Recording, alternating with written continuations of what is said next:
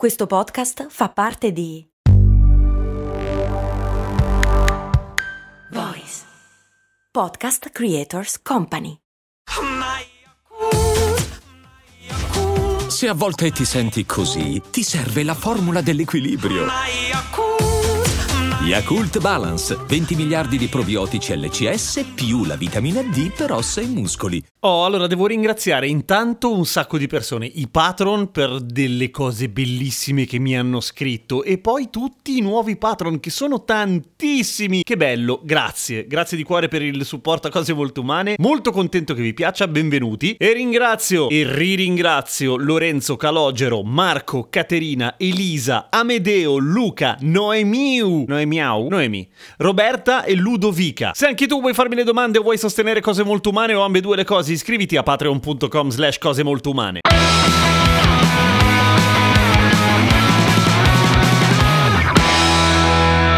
Tempo fa mi ero scambiato un paio di mail con Domenico, un patron appunto, che mi aveva raccontato che da piccolo era bravissimo a farsi tutta una serie di fantasie così lucide che eh, chi gli stava vicino da bambino era a un certo punto mh, sospettava che fosse tipo la reincarnazione di qualcuno. E allora abbiamo parlato del fatto che i bambini fantasticano molto. E come diciamo spesso qui a cose molto umane il nostro cervello detesta il vuoto, detesta la noia. E i bambini ancora di più, il cervello dei bambini ancora di più, per cui hanno una capacità spettacolare di fantasticare su un casino di cose. Nel caso di Domenico si trattava di, di quello che sarebbe stato, secondo lui, da bambino il suo futuro. Quello che non mi ha detto Domenico è se poi le cose si sono realmente avverate oppure no. Comunque, tutto questo discorso mi ha fatto venire in mente una condizione molto particolare che si chiama maladaptive daydreaming, che in italiano suonerebbe un po', o viene tradotto ogni tanto come sogni ad occhi aperti disadattativi, oppure disturbo da fantasia compulsiva, che è proprio quello, cioè il fantasticare daydreaming durante il giorno, quindi da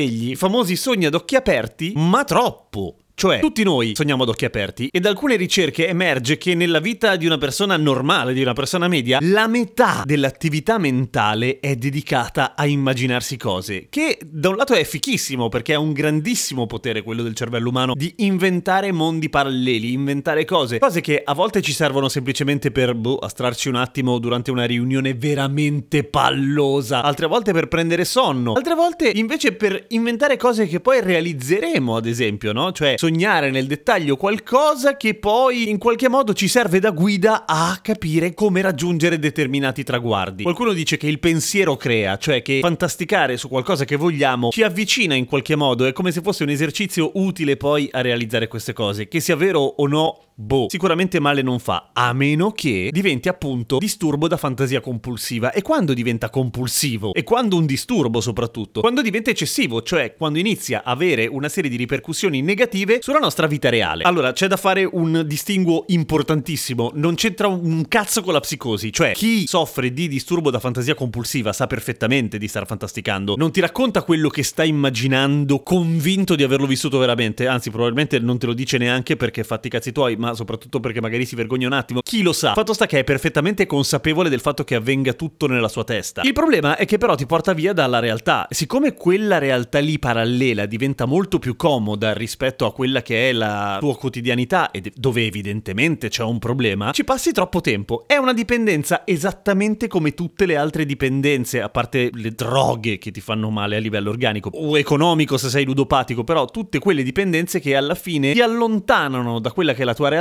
e ti privano ovviamente via via della possibilità di migliorare la realtà dalla quale stai scappando, che è ovviamente una cazzata da un punto di vista razionale, ma noi non siamo mica tanto razionali, per fortuna, se no saremmo noiosissimi. Il termine maladaptive daydreaming è di Eli Sommer, uno psichiatra dell'Università di Haifa in Israele, che per la prima volta ha scritto e definito questo tipo di comportamento, che non è mai ovviamente primario, è sempre secondario a qualcos'altro, in genere associato ad esempio alla depressione, ma grazie al cazzo, nel senso ovvio che se tu ti perdi nei tuoi sogni fino a non avere più rapporti sociali reali, perché vivi nel tuo mondo, ti immagini rapporti sociali, ti immagini rapporti amorosi, ti immagini vacanze, ti immagini successi e traguardi raggiunti, eccetera, evidentemente non sarai molto contento della vita che stai facendo, o contenta, ma questo va da sé. Come si guarisce? Non, non essendo un disturbo primario, non si guarisce da quello in modo primario, ovviamente bisogna andare un po' alla radice, alla fonte. Cosa c'è che non va nella tua vita? Parliamone! N- non con me, che non sono un cazzo di nessuno, p- parlane con qualcuno di bravo, di solito è questo, no? Che poi tra l'altro perché si dice vai da uno bravo come se fosse più offensivo? Perché uno che non è bravo non sarebbe capace? Beh, uno va sempre da uno bravo, non è che va da uno scarso. Vabbè, la cosa interessante è che ovviamente non tutte le persone che ricorrono al maladaptive daydreaming sono delle schegge di sceneggiatura, per cui ci sono quelli che magari si inventano dei personaggi fighissimi, delle trame paura, altri che invece faranno un po' di collage e ruberanno un po' dai film, dalle serie, dai libri che leggono e quindi succede che le persone alla fine introducono nel proprio daydreaming personaggi che esistono nella fiction e con i quali interagiscono e che poi diventano delle persone, delle figure affettivamente importanti all'interno della vita di una persona, il che è abbastanza triste visto da fuori. Porca vacca. A volte l'immersione è così totale che le persone che si trovano appunto a fare dei dreaming,